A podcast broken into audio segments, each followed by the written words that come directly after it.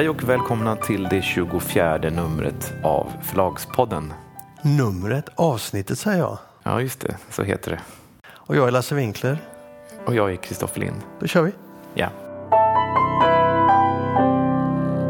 Alltså precis nu när vi spelade in det här så läste jag i Bookseller att Bookbeat, alltså svenska streamingtjänsten, markerade i ett samtal med, med Bookseller, alltså brittiska boktidningen, att man backar av lite från den brittiska marknaden. Och så såg jag också att Svensk Bokhandel hade gjort en rewrite på den texten. Det är så att Bookbeat eh, lanserades ju med lite pompa och ståt i England för något år sedan, ett, två år sedan kanske. Och fick då böcker från Hachette och Naxos. Men Hachette är en av de stora aktörerna. Men sen fick de inget mer av sina egna också, Bonnier Bokstål. Men de hade bara 10 000 böcker tror jag i systemet. Så är de, ja. Och själva intervjun är polerad så den kan man bara skita i. Mm.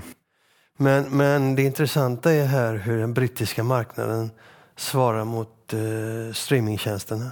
I Sverige och i Norden då så är ju streamingtjänsterna totalt dominant och har betytt Mm. otroligt mycket för att förändra branschen. Ja, det gör, men vi har haft problem i Sverige också. Vi har haft stora problem med att få engelska agenter och amerikanska ännu mer att gå med på att eh, vi skriver ljud, ljudboksavtal där streaming eh, ingår. De vill oftast ha att det ska vara downloads och sådär. Då försöker man för, förklara för dem att det här är en väldigt viktig kanal för, att förs, för försäljning av den här typen av böcker och Storytel har 90 procent av marknaden.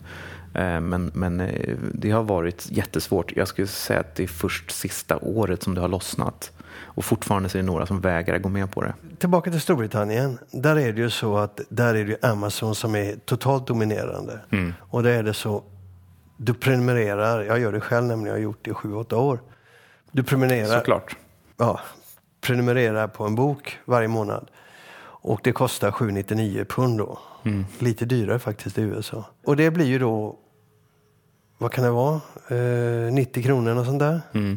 Och nu har ju Amazon väldigt pressade villkor till förlagen så jag vet inte vad de har för ersättning. Men säg att de har 40-50 procent, säg 50 procent. Så är det 45 spänn för en bok, säg 40 procent spänn för en bok. Va? Men så som streamingtjänsterna har utvecklats så får du bara hälften av det för en bok. Så om du släpper på dina böcker till, till eh, ja, 27-28 spänn, vad fan du kan få va? Ja, du kan inte uttala detta. Det var dum jag är. Du har ju affärer med dem. Men jag, jag vet i alla Jag fall. har ingen aning vad folk får betalt för sina streamade böcker. Nej. Nej. Men, men jag vet eftersom jag har grävt i det som journalist och jag vet då att Mm. Bonniers har ännu bättre villkor eftersom de har ett fast pris. Eh, de ligger väl mellan 40 och 45 Men vad ska vi komma till? Vad, Jo, därför att i Storbritannien då, om du tittar på erbjudandet Mm. från Bookbeat så får ju de i praktiken, det kan de ju läsa ut, att fungerar så får du ju ungefär 27-28 spänn för en bok. Jag och det är ju rätt. Ja. Whatever, jag vet inte vad de har för avtal men Jag tror också en skillnad med eh, Amazons modell eller Audibles modell det är att du får mycket, mycket eh, lägre betalt för backlist och sen så får du mer betalt för frontlist. Jo. Eh, Medan på streamingmodellen så gör de inte den distinktionen riktigt. Nej, och sen, men vad jag menar är då att streamingmodellen ger ju dig, eh, de vet ju inte vad de får för pris. Nej. Utan de får ett flytande pris. Och det är ju som, som en del tycker att det, det är som att skriva ut en check in blanco. Så de vill inte göra det. Eh, och eh, man skulle ju kunna tänka sig att de brittiska förlagen har tittat på utvecklingen till exempel i Sverige. Hur den utvecklas över tid och hur ersättningar har sett ut över tid. Mm. Och dragit öronen åt sig. Ja, de måste ju ha gjort det. De måste ju ha gjort en analys av något slag i alla fall. Och så har de dragit öronen åt sig därför att de får troligtvis bättre från Amazon eller lika mycket från Amazon. Och då sker det ingen kannibalisering som de ju ändå måste se om de tittar på systemet att det sker en kannibalisering när marknaden blir så stor som i Sverige. Det vill säga man äter utav den pappersläsningen då, av pappersförsäljningen. Jag tror inte den debatten tror inte jag varit, den rädslan tror inte jag funnits i England och USA utan jag tror det handlar mer om en principfråga att man, man vill veta vad man får betalt per lyssning och man vill ha rimligt betalt per lyssning. Mm. Men jag tror ju att det är det som gör att de avvaktar och att de inte vill, vill svara upp. Och, och i, ingenting av det står ju i den här artikeln. Men så när, när Bookbeat säger att de, när Niklas Sandin då, svenska vdn, när han säger att eh, det kan ta tre månader, det kan ta ett år, vi kommer att finnas, men vad vi backar på nu är vår marknadsföring. Mm. Ja, det måste vara ett oerhört bakslag det här. Ja, ja, det är mycket mer än ett oerhört. Det är ju fantastiskt bakslag. Det är ju som att vända och gå hem igen. Alltså när du går ut som Niklas Sandin gör i Bookseller så är ju, är det så att du talar om att den här produkten är inte så bra. Sexigheten är ju då lika med noll. Och då kan du fråga dig hur många nya prenumeranter får du? Ja, men de läser inte bokceller. Nej, men det sprider ju sig. Så att jag tror det var en liten dödskyss för dem. De får nog lägga ner och komma tillbaka några år. Tror du inte det? Jag vet inte. Jag hoppas innerligt och ärligt att det ska gå bra för dem. Och jag tror att vi behöver, liksom, det måste finnas eh, fler alternativ på streaming eller ljudboksnedladdningsfronten också. Det, det är ju väldigt oroväckande det här att Audible har en sån stark ställning som de har. Jag vet inte exakt hur stor den är i, i England men jag skulle tro att det är 80-90 procent av marknaden och det är inte, det är inte bra. Jag skulle gilla att streamingtjänsterna växte i Storbritannien. Då måste nog ersättningsmodellerna det ska, bli väldigt se annorlunda spännande, ut. det ska bli väldigt spännande att se hur det går för Storytel. De har ju, tidigare har jag, tror att jag har hört någon gång att Jonas Lander, deras vd, har sagt att de inte ska ge sig in på marknader där, där eh, Audible redan finns. Det har han sagt till mig, så det vet jag att det Ja, stämmer. för mig att han har sagt det. Ja. Men nu har de ju gett sig in i Italien.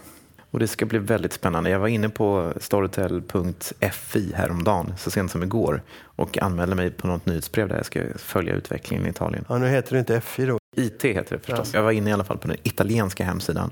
Ja, De har inte kommit igång än, men där ska de ju dra igång och där finns ju Audible. De är ganska stora där. ja.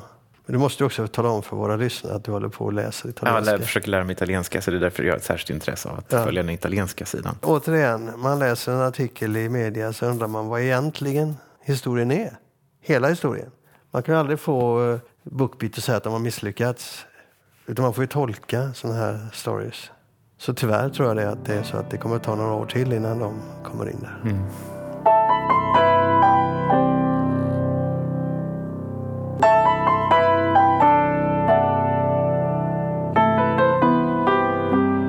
Du brukar alltid klaga på att i Sverige att vi är så otroligt dåliga på att jobba med backlist. Ja. Eh, och att om man går in i en engelsk bokhandel så har de, de har väldigt mycket modern classics. Men de har också böcker som är ännu så att säga, mer light än modern classics. Alltså de har riktigt bra böcker som kom för 10 år sedan eller som kom för 15 år sedan eller 20 år sedan. Och så här. Och det kan vara både romaner och fackböcker. Ja. Men att i Sverige så är vi väldigt dåliga på att jobba på det viset. Otroligt dåliga. Ja, men nu ska vi göra ett försök. Vad innebär det? Nej, men vi har plockat upp en bok som heter Stasiland eh, som är skriven av Anna Fander. Och den boken kom på svenska på Forum för 20 år sedan ungefär. Eh, och det är en fantastisk bok om, om DDR eller Stasi. En av de bästa böckerna om DDR som jag någonsin har läst. Och det, är- det är en sån här bok som, jag tror att när den kom på svenska så försvann den lite grann. Men om du går in i en engelsk bokhandel eller en amerikansk så kommer du hitta den i olika utgåvor. Och den finns alltid, alltid och alltid. Var det det som gjorde att du köpte den? Att jag har lyssnat på dig i podden och tänkt att eh, Lasse säger att vi ska jobba med backlist. Så att nu ska... nej. nej, så var det inte. Nej, det var inte därför vi köpte den. Men, men eh, vi, är- vi, är- vi är själva ganska dåliga på det där att liksom plocka upp saker som är otroligt bra och se om man kan paketera om det, nytt omslag, kanske nytt format. Men det här är ett sånt försök. Och jag tror också att när den här boken kom så kom den lite för tidigt. Ehm, den, den kom när intresset kanske för kalla kriget och för DDR inte var lika stort som det är nu. Jag tror att den kan nå en stor publik, men det är, det är en riktigt bra bok. Det är en, som jag brukar säga en bok som är bra på riktigt. Till skillnad från en riktigt bra bok. ja. ja. Nej, men, nej, men hon, eh, hon jobbade som eh, journalist på BBC i Berlin Okej. precis efter murens fall. Och eh, hon hyrde in sig hos en kvinna i östra Berlin. Och hon upptäckte efter ett tag att den här kvinnan hade en historia med Stasi. Och sen så träffade hon lite andra människor som hon upptäckte att de också hade en historia med Stasi. Och det kunde röra sig om att de inte fick läsa vidare på universitetet för att deras föräldrar var för borgerliga. Eller det kunde hända att de hade någon som hade försökt fly och som hade fått sitta i fängelse. Alla hade, en, alla, hade ett liv som hade Påverkats av påverkats Stasi. av Stasi. Ja. Och eh, hon träffar några som, har, som berättar de mest fantastiska historier. Sen blir hon intresserad av att höra den andra sidan, så hon sätter ut en annons i Berliner Zeitung där hon annonserar efter Stasi-agenter, gamla Stasi-agenter. Och hon får massor av svar. Och de vill berätta för henne varför de jobbade för Stasi. Och de är oftast väldigt stolta över det de har gjort. Och hon får en bok som är fantastisk för att den lyckas både ge en känsla av stämningen och situationerna och historien samtidigt som den kryper under och berättar människornas berättelser, hur det verkligen var, hur de upplevde det. Ja, det är en fantastisk bok. Eh, Så det ska bli kul att ge ut den på nytt. Den fick massor av priser och sånt där när den kom. Jag är mållös. Märker du det? ja, du är mållös. Har du sett den här filmen De andras liv? Ja. Det här är De andras liv i bokform. Har du sett den här andra serien? Weissensee? Ja, det är klart jag gjort det. Den är skitbra. Otrolig. Ja. Men det här, Weissensee är riktigt bra. Men, eh, men, eh, Ja, det är det, andras liv också. Det här, ja, det här är mer det andras liv. Right, då går vi vidare.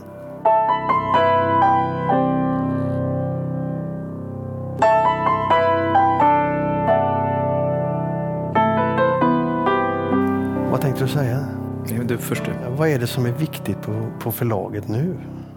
Jag menar, man följer cyklerna sådär. Jag brukar fråga det emellanåt.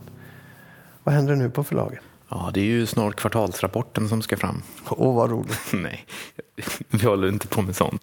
Nej. Nej, men eh, i, eh, i slutet av mars så är det ju eh, produktions och försäljningsmässigt så kommer vi ju i början av april så presenterar vi ju höstens utgivning för bokhandeln.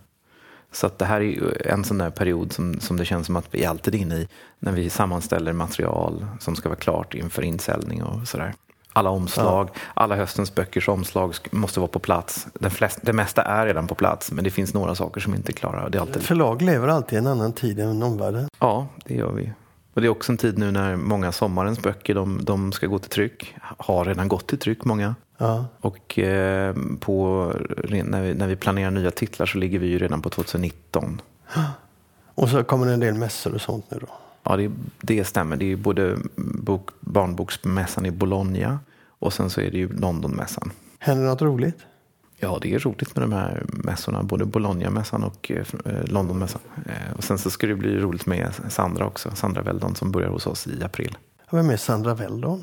Sandra Weldon är ju en eh, person som jobbar på Pocket Shop. Hon har varit inköpsansvarig på Pocket Shop och har jobbat där i 15 år. Eh, Men hon har också bak, bakgrund. Också England. Hon har jobbat för Ja, hon, Shop i England. hon har jobbat på Waterstones i England. Ja, så kanske det var. Eh, Och har en jättelång erfarenhet av att jobba med böcker och att sälja böcker. Och läser ju kopiösa mängder. Jag tror att hon nästan är uppe i Unpalm-nivå vad gäller bokslukning. Mm. Jag kommer ihåg det när vi var på bokmässan i London förra året. Så träffade vi henne på bussen va? Ja. När vi gick på bussen. Och så sa du efteråt att det där, det där är en önskevärvning om jag fick bestämma. Så kom hon. Mm, jag minns det. Jag tittade faktiskt av en händelse på omsättningen på svenska förlagsbranschen 2009. Mm. Och så tittade jag på listan över hur stora förlagen var och då omsatte du 18 miljoner. När var det? 2009? Ja. Vad omsätter du nu? Ehm, förra året så, man, så var det drygt 80. Det är inte så illa. Nej. Där finns en story eller två. Ja. Men jag blir lite förvånad. Eh, Det är ändå inte så länge sedan. Det är Nej. nio år sedan.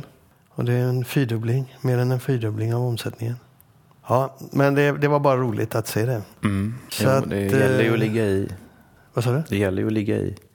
Fast det är en kliché. Det Jag skojar, det, det var ju en ironisk eh, formulering. Tror du att det går igenom i radio? Nej, jag tror inte det. Vad kan man säga mer? Vad händer mer på förlaget då vid den här tiden på året? Det är också en, en period på året som är ganska stillsam. Alltså på, på, på, å ena sidan så är den oerhört stressig för vi ska få fram allt material inför hösten. Eh, och det där kan vara plågsamt när omslag och allt ska vara på plats och man inte drar åt samma håll som författarna eller formgivarna och sådär. Det är en stor sak att koordinera allt det där. Ehm, Men sen är det ju mm, det som händer nu så att säga, lanseringsmässigt, nya titlar som kommer, försäljningsmässigt, så är det en otroligt långsam period. Och ehm, om man eh, inte vet hur långsam den är så, så kan man bli väldigt rädd när man tittar på försäljningen för det säljs inte så många böcker just nu. Det är en, den här perioden är mars-april, det är den absolut sämsta perioden på hela året. Och eh, det är en, väl också en effekt av bokrean kan man säga. Att bokrean som kommer i slutet av februari naturligtvis en oerhört skjuts och det drar upp försäljningen även om väldigt mycket redan fakturerad och skickad i, sen i augusti förra året. Eh, Men, men sen efter bokrean så är det alltid lite grann av ett vakuum. Och nu är vi ju precis efter bokrean och eh, det släpps väldigt få titlar. Eh, Man släpper oftast väldigt få starka titlar också. Det kanske är något man borde ändra lite på. Eh, Men det, det är liksom inte något särskilt säljsug där ute utan det här är det här är en ganska lugn period på det sättet. Som jag tror vi har talat om tidigare i podden så, så eh, kan det ju för eh, vissa författare, för många författare alltid vara en fördel att komma när det inte är sån himla tempo i, i bokhandeln eller så för att det är också mindre, mindre konkurrens. Och inte minst gäller ju det litterära titlar som behöver lyftas fram på kultursidorna. Att det är, så här år så kommer inte så många titlar så att det är lättare att få plats och få utrymme. Mm. Vi har ju en, eh, en författare som kommer hit um, i april som, är, som vi har fått otroligt mycket press på. Han heter Jack Barsky och han har skrivit en biografi. Uh, han, uh, är en sån här, han är en sån här gammal spion som växte upp i DDR, östra Tyskland. Han blev värvad av KGB. Sen skickades han till USA som, uh, ja, alltså, som, som undercover-agent. Sleeping agent. Där. Ja. Och 1989 när muren föll så kallades han tillbaks. De sa nu, nu kommer du hem. Eh, och han visste vad det betydde. Och han visste vad det betydde om han inte kom hem. Och då gick han under jord och bytte namn och levde sen i hemlighet i USA, alltså, alltså kallade sig för något annat, eh, tills han blev avslöjad av CIA. Hur kunde han bli det? Ja, jag får läsa i boken. men men, men, men det, är en, det, är liksom en, det är en väldigt spännande historia och en intressant bok och en bra bok. Uh-huh. men den hade, hade den kommit i september hade vi liksom inte fått eh, så mycket press. Men nu, eh, vi höll på att få Skavlan, vi fick inte Skavlan, men vi har ett jättebra program för honom. Okay. Vi rullar aldrig tummarna. Ironi går inte i radion, det är ingen som har talat om det för dig.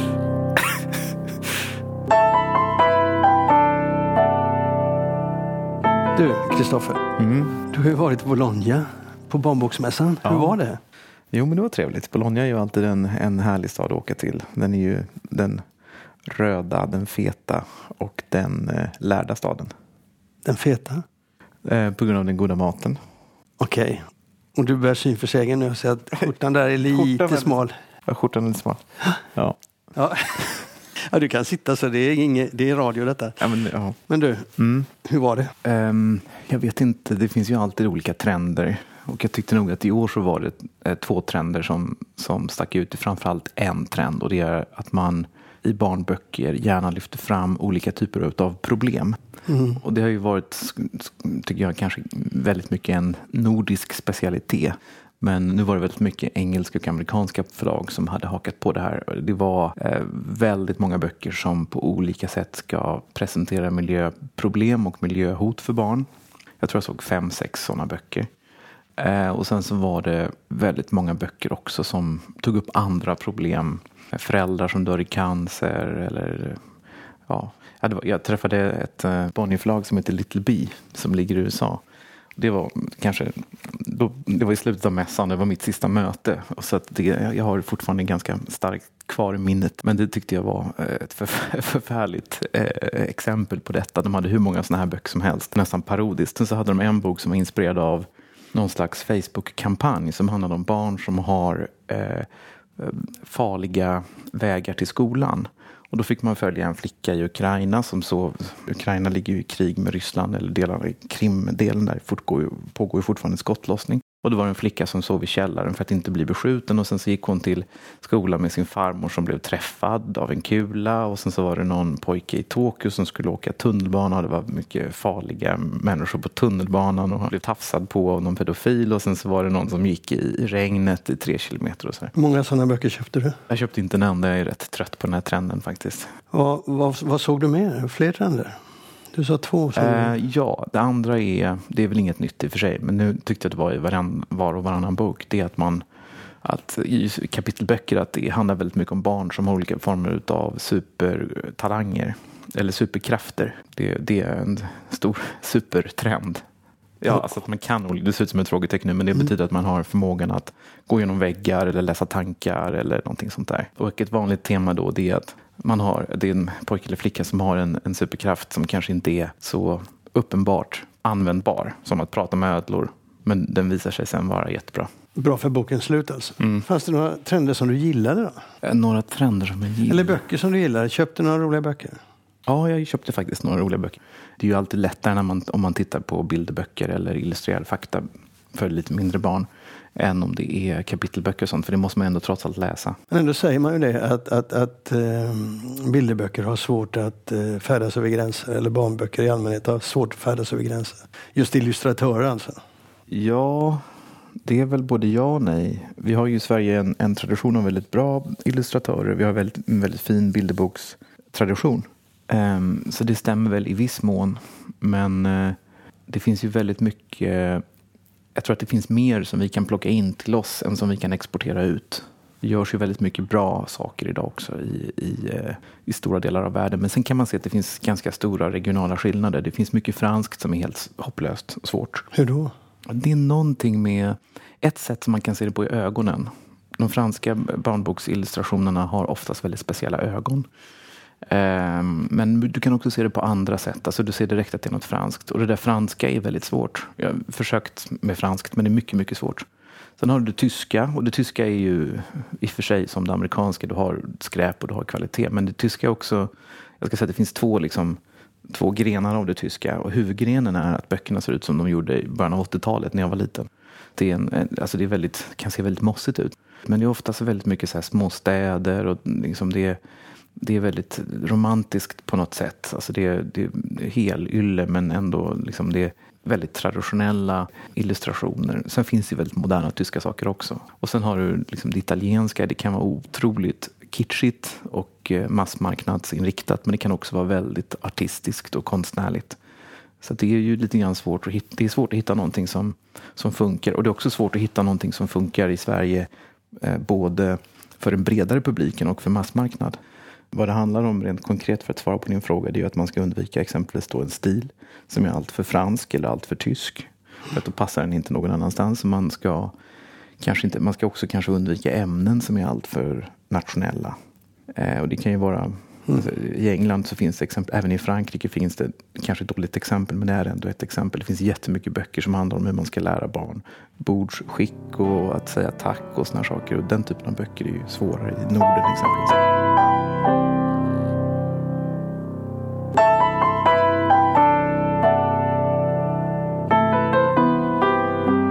Finns en sak som har hänt nu de senaste veckorna som vi faktiskt inte har tagit upp som man kanske förväntar sig att vi ska ta upp. Och det är händelserna på Bonniers. Det var ju så att vi faktiskt gjorde ett inslag till förra avsnittet. Men vi var lite före alla andra och samtidigt hade vi inte alla de detaljer som sen dök upp i media. Så vi kom ju lite efter, så vi var tvungna att lägga det.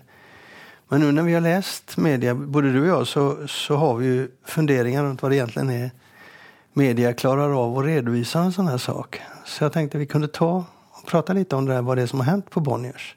Det är fyra väldigt kända personer som har slutat. Det är eh, Nina Ullmaja som är en av de bästa i Sverige på att göra bokomslag. Det är eh, Anna Tillgren. Anna Tillgren som inom olika, på olika nivåer arbetat med kommunikation inom Bonniers. Och det är eh, Gunnar Nirstedt som var förläggare på Bonniers för en väldigt smal del av utgivningen, väldigt högkvalificerad eller eh, litterär del av utgivningen. Bland annat poesin. Väldigt mycket utgivning som man förknippar med Bonniers förlag får vi väl säga. Ja, klassiskt ja. ja. Så är det.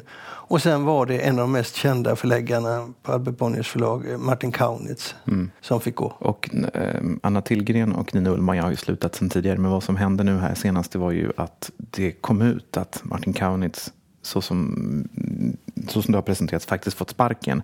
Och mm. att, att eh, Gunnar Nystedt har sagt, har sagt upp sig själv. Ja, att de har lämnat Bonniers har ju då blivit föremål för en del försökte analyser. Och det är där vi eh, tyckte att det blev lite tråkigt. Vi har ju pratat om det där rätt mycket. Du har ju pratat rätt mycket om det där som ligger till grunden för den här förändrade utvecklingen. Och det är ju eh, streamingtjänsternas eh, stora andel utav, så att säga, det stora lyssnandet idag.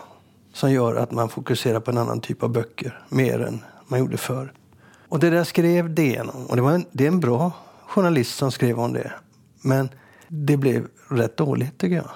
Ja, eller jag vet inte om det blev dåligt, men vinkeln blev ju så som DN skrev det. Det blev då nyhetsartiklar som, som utan att de kanske formulerade det som så, eh, kritiserade Bonnier hårt för att man skar ner så mycket kvalitativ utgivning och gav en sån hedersknyffel som Kaunitz sparken. Mellan raderna kändes det som att det var någon slags kompisartikel där också.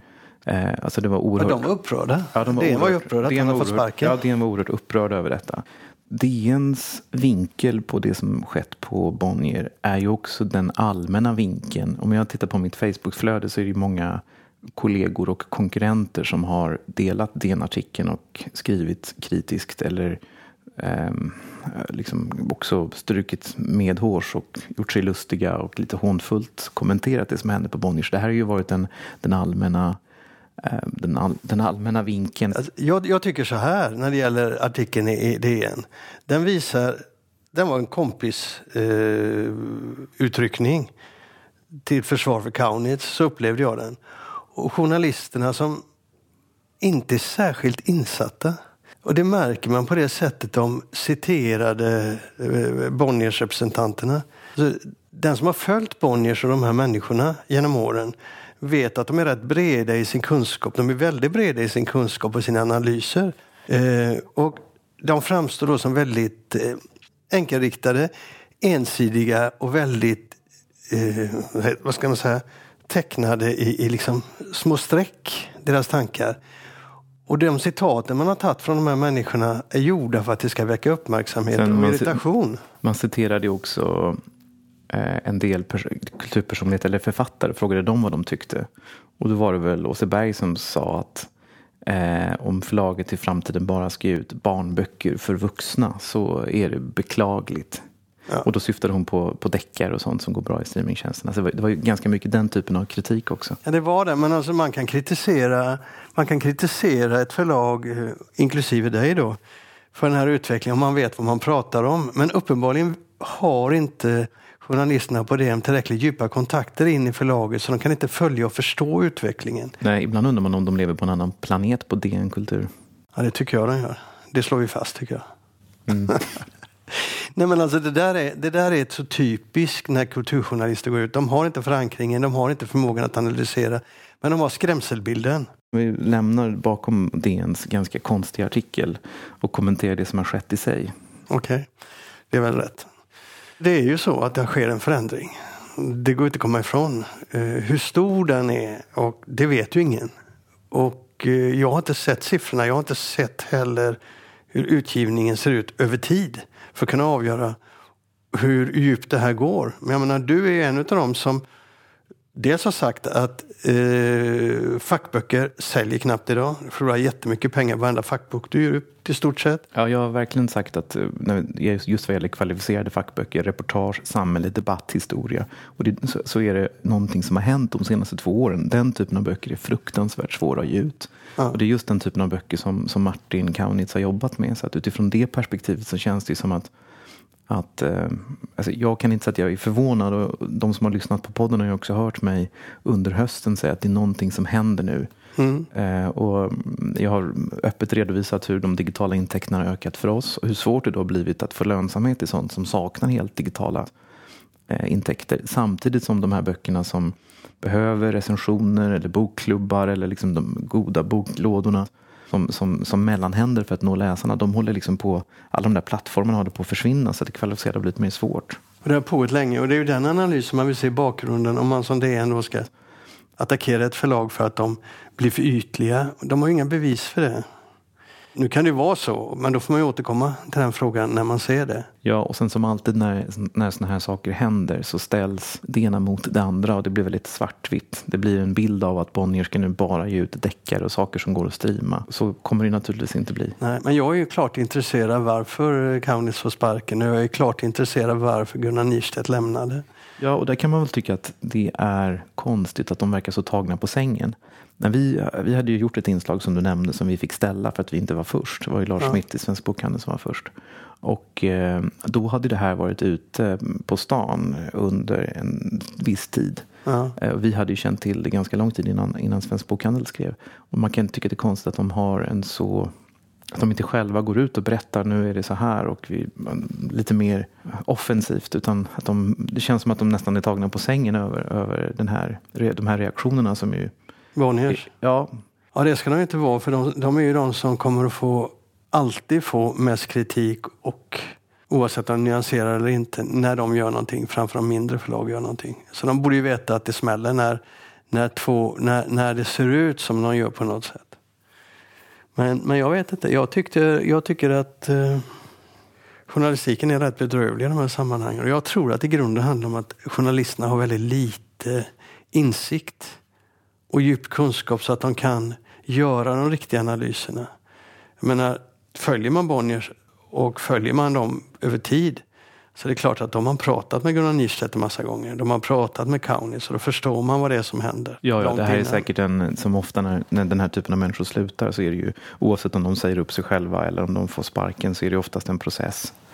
Eh, men eh, så, så är det ju givetvis. Ja, och sen blir det bara så konstigt när man säger nej men vi drar ner på utgivningen så vi blir en person kort. Okej, okay, varför just Kaunitz? Det kommer man ju aldrig svara på. Och det är inte säkert att svaret är intressant. svaret på den frågan är ju just för att han sysslar med en typ av utgivning som är ja. svår och som de måste dra ner på. Det är väl den självklara frågan. Men det är inte säkert att det är så. Det kan finnas andra intressanta frågor där och därför retar det med att journalisterna inte vet. Sen kan det vara så att svaret inte är så intressant men då vet man som journalist åtminstone. Nu blir det bara sådana här sensationer så får man liksom alla de där författarna och de här kulturpersonligheterna som kommer upp som, eh, vad ska man kalla dem? Ja. Eh, gubben i lådan lite ja. och säger fy, fy, fy. Ja. Den kulturella nivån har sjunkit, fy, fy, fy. Och det blir man bara så trött på. Ja, det blir man trött på. För att bokförlag är ju inte ensamma isolerade öar. Utan en bokförlag är ju en del av samhället. Ja, köp, Men, köp då böckerna kan jag säga. Ja, och recensera böckerna och intervjua de här författarna ja. som skriver. Men de blir som gråterskor en del. Mm. Vet du, kommer Men en, en, annan sak som jag tänkte på som var intressant var ett citat från eh, Sandström.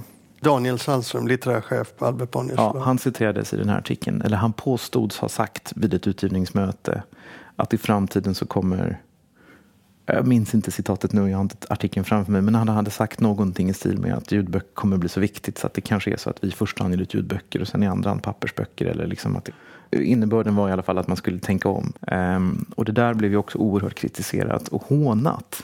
Och om man, om man har en, ett förlag som har en sån bredd som AB har och jag är övertygad om kommer fortsätta ha vad gäller just poesi, essäistik och romaner och sådär. Ja, det är inte jag så säker på, men okej. Okay. Ja, jag tror nog att man kommer ha kvar de här utgivningsområdena. Jag tror inte man lägger ner någonting. Man kommer kanske skära lite grann, men listorna har varit ganska stora också. Men om man har, om man har ett förlag som har den där bredden så kanske det påståendet är provocerande. Men om man sysslar med, med övrig skönlitteratur så är det här påståendet egentligen ganska självklart. Men vi har fortfarande inte riktigt lärt oss att tänka så. Har han sagt det då? Det vet vi Nej, inte. Vi vet inte om han har sagt det och jag lyckades inte ens citera honom korrekt utan bara att han betonade ljudböckernas betydelse att det kanske är viktigare i framtiden än andra, andra format. Men det stämmer ju på kommersiell utgivning redan. Men på förlagen, mig, mig själv inkluderad, så är man fortfarande låst i ett gammaldags tänkande där pappersboken är så oerhört viktig för den har så mycket mer status. Vi har ju en del författare, har vi ju talat om tidigare, som är jättestora i ljudet och som är mindre stora i papper. Och istället för att se det som en tillgång har vi sett det som problem. Istället för att säga fantastiskt att det går så bra ljud, hur kan vi öka ljudboksförsäljningen ännu mer? Så gnuggar vi våra allt mer skavda geniknölar mot varandra och försöker hitta på olika sätt att sälja de här böckerna fysiskt. Och det är ju liksom, det är ju fel. Nämligen? Det, det, det vi sysslar med är att vi skapar berättelser som vi, folk, vi, får, vi får folk att läsa. Och så vill vi som företagare ha intäkter och författarna vill ha royalty. Då spelar det väl ingen roll om man säljer eh, en bok inbunden eller som e-bok eller som pocketbok eller som ljudbok. Att vi är, väldigt, vi är väldigt låsta i idén om vad ett förlag är och vad en läsare är. Och att, att eh, eh, vi, har, vi har kanske inte riktigt insett att det spelar inte så stor roll varifrån pengarna kommer. Peng, pengarna nej, men alltså det spelar en otrolig roll, åtminstone för mig, om ett förlag har en bredd i sin utgivning, om den, den typen av litteratur finns kvar på papper. Absolut, men delvis en annan fråga. Jag menar ja. bara på det som Sandström var inne på. Det här, att, det här att man inte ska låsa sig kring formaten. Det är inte så dumt tänkt. Trots att jag själv jobbar så mycket med ljudet så är jag också ganska låst. Jag börjar luckras upp lite grann nu men det har verkligen tagit Men vad innebär det att luckras upp? Det innebär att man inte måste tänka som man alltid har gjort utan att man kan göra man kan jobba på ett annat sätt. Fast det gör du ju redan. Jag vet, men man kan jobba ännu mer på ett annat sätt. Ja. Eh, och, och jag har fått kämpa mig fram till att komma fram till detta. och då, och då sitter jag på första parkett. Får jag komma med en, en helt annan liten bara kommentar som jag tycker är ganska kul. Det är att det här som har hänt nu då, det är att förlag, helt plötsligt så har förlagen jättestora intäkter från det digitala. Och det påverkar hela förlagens struktur. Och det är inget konstigt egentligen. Men för, för folk som inte lyssnar på ljudböcker så är det jättekonstigt för de är i sin egen lilla bubbla. Eh, och de har inte tagit del av att detta har hänt. Men det där är ganska vanligt. Jag tänker på en sån sak som eh, kokböcker. Vi har ju talat rätt mycket om hur eh, hur kokböcker eh, har slutat att sälja och hur svårt det är med upplagorna och att det faktiskt är en genre som, om man tittar på antalet titlar och hur många som kommer ut idag och hur många som kom ut för 8-10 år sedan så är det liksom det är en rännil idag. Och när man säger detta till folk som inte jobbar i bokbranschen så blir de oerhört förvånade. De tror att kokböcker fortfarande säljer massor och de tror att vi bara släpper en kokbok om dagen. Och fortfarande hör man folk som säger så här, ah, jag tänkte att jag skulle skriva en kokbok och sådär. Och eh, även en annan sak det är ju den här idén om hur mycket en bok kan sälja. Eh, det är rätt vanligt att i synnerhet kändisar som ska skriva, när de ska skriva sina biografier, det här har jag lite erfarenhet av själv som du kanske förstår, eh, att de, de tror då att det ska sälja i 100 000 eller ännu mer. Eh, och så säger man alltså, ja kan vi sälja sju så är det jättebra. Och då tror de att man är oförskämd eller att man skojar eller med dem. Att, apropå detta som du sa, just att de kan ju gå ut och köpa böckerna själva. Att man, vi, vi skapar oss ofta föreställningar av världen som inte är grundade på vårt eget konsumtionsbeteende utan på bara någon idé om hur det funkar. Ofta, ofta är de, de, här, de här kändisarna som, som, som har så fruktansvärt orealistiska idéer om vad deras biografi ska sälja. Det är oftast människor som inte själva läser. Nej, så att de har en idé om att alla andra läser fast de inte själva gör det. Men det där med, det där med, med, med fackböcker och sakprosa som sälj, inte säljer så mycket just nu. Det där måste vi komma tillbaka till. Det ska vi återkomma till. Ja. För där, där håller det också på att hända någonting och där upplever jag också att vi är vid en, eh, ett vägskäl där det kan inte fortsätta minska för då måste vi strypa utgivningen helt.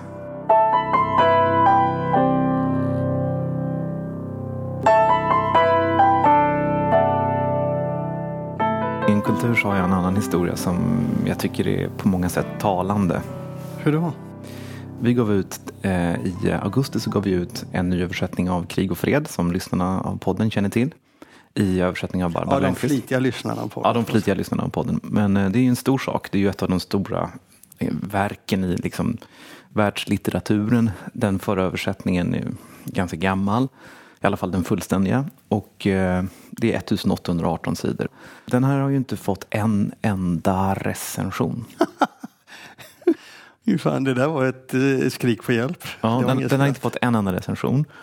Och, för satan. Eh, Kulturnyheterna har inte gjort någonting och Babel har inte gjort någonting. De gjorde dock någonting om att Tolstojs fabler har översatts till svenska nu här nyligen. Ja, ingen har gjort någonting och då kanske man kan tycka att de två stora kulturbärande tidningarna DN och Svenska Dagbladet borde göra någonting, men det har de inte heller gjort. Och tänk vilken historia de missar att inte ha klart för sig ja. vem denna översättare är och ja. vilka berättelser hon har. Och till DN så skickade vi ju lite olika, eh, vi skickade Resex till lite olika personer som vi ofta gör om det är någonting som är viktigt. Men det hände ingenting och eh, då gjorde jag någonting som eh, man som förläggare inte ska göra, som är liksom skämmigt. Jag förödmjukade mig och mejlade till DN och jag försökte... Låtsas som ingenting då alltså? Nej, men jag, jag, jag frågade så här. Vi har skickat ut Resex, men vi är lite osäkra på om de verkligen kommer rätt. Så att jag måste fråga bara, vem ska ha vad? Och exempelvis den här fyra band, vem är det vi ska skicka den till? Och då har du redan skickat ut några ex? Ja, då hade vi redan skickat ut ett par. Alltså ett par boxar. Ja. Eh, och då så fick jag svar snabbt och trevligt av Jan Eklund. Eh, att jag ska skicka det till den och det till den och det till den. Om det är viktigt kan jag skicka till alla de här fyra. Eh, och då skickade vi över fyra boxar. Vilka har fått den på det? Tidigare hade den gått till två, jag vet inte exakt vilka som hade fått den tidigare, men då budade vi över böcker till Jan Eklund, Jonas Tente, Åsa Bäckman och Malin Ullgren. Och sen hade vi skickat två, tre uppsättningar tidigare. Sen hände ingenting, hände ingenting, sen hände ingenting och sen så var det vi i januari. Och då ringde Maria Schotenius. Och eh, hon hamnade i växeln och sen så hamnade hon till slut hos mig. Och hon hade då fått höra att det hade kommit ut en översättning av Tolstojs Krig och fred. Och hon undrade varför de inte hade recenserat den och hon undrade om vi hade skickat Resex. Och hon undrade vad, ja, om det verkligen var en nyöversättning. Och sen så undrade hon om hon hade hört talas om att vi hade haft någon presentation, en presslunch. Hon undrade vad det var. Då var det också så att för att när han skickade det föreningsmejlet så... Och sju ex utav ja, eh, boken. Och vi inte hade fått en enda recension i hela, hela landet och inte en enda liksom, notis. Ingen hade uppmärksammat översättargärningen. Eh, så tänkte jag att vi skulle, jag menar vad ska man göra liksom? Så vi ordnade en liten lunch där vi bjöd in alla journalister och recensenter och folk som frilansar som skriver om rysk litteratur som vi kunde komma på. Hur många blev det? Ja, det var väl inte så många. Hur många kom då? Alltså, vi blev några stycken totalt sett, men det var ju, alltså på DN så skickade vi ut till hela, alltså vi skickade till de typ sju personer på DN. Och bland annat Maria Tenius, hon var den enda som faktiskt hade vett att tacka nej. Eller säga nej tack, jag kan inte, tack för inbjudan men jag kan inte komma. Eh, men allt det här var nytt för henne då. Eh, och då berättade jag vad det var och att det var en ny översättning och den första fullständiga på svenska och sådär. Och hon var jättefascinerad och sa gud vad kul att ni har gjort det och otroligt roligt. Men nu kan vi inte skriva för det är för sent. Men hon skrev en liten notis i alla fall. Så det var du fick? Ja. Det är rätt intressant eftersom det är, det är ett eh, rätt centralt verk när det gäller rysk litteratur. Ja, det är rätt centralt. Det är en imponerande händelse den där. Man skickar ut sju stycken eh, Krig och fred, boxar då. Eh, nyöversättning. Ett gigantiskt eh, arbete utav eh, Barbara Lundqvist. Och väldigt spännande arbete som hon också har berättat om. Och de reagerar inte ens. De är så vana vid freebies, de här journalisterna. Så de står väl bara i deras bokhyllor, antar jag. Ja, det var Ma- Ma Chotenius hon hon sa vi trodde, jag trodde det var något gammalt. Hon kunde inte förstå att vi hade gjort det på nytt. Ja. All heder till henne ändå, som hörde av sig. ja, men ingen heder alls till DN Kultur. Ah, Alltså, man, saker försvinner ju på en redaktion och nyhetstempot är stort. nej, men, nej, men man, man, får, man får ju ha lite distans också ibland till vissa Ja, enskilda. Man men kan, inte, man, kan inte, man kan inte alltid dra allmänna slutsatser utifrån enskilda händelser. Men, men, men, men, man inte. men DN är eh, ganska svårflörtade och det finns vissa förlag som de helt enkelt inte tycker är intressanta. Ja.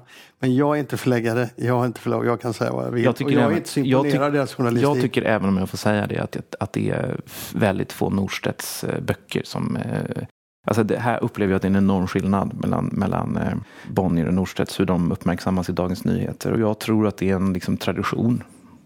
När jag, när jag åt lunch med Per Gedin eh, senast på och det är en Sturehof, gammal klassisk förläggare. ja, så, på Sturehof, så vid bordet bredvid så satt Björn Wiman och åt lunch med Daniel Sandström och eh, Abbe Bonnier. Och jag tror inte det är samma sak med Norstedts. Och eh, jag tror också det är därför som mm, det har varit lite personliga band bakom de här artik- indignerade artiklarna i DN. Ja, men det sa vi ju redan Ja. förut. Okej? Okej.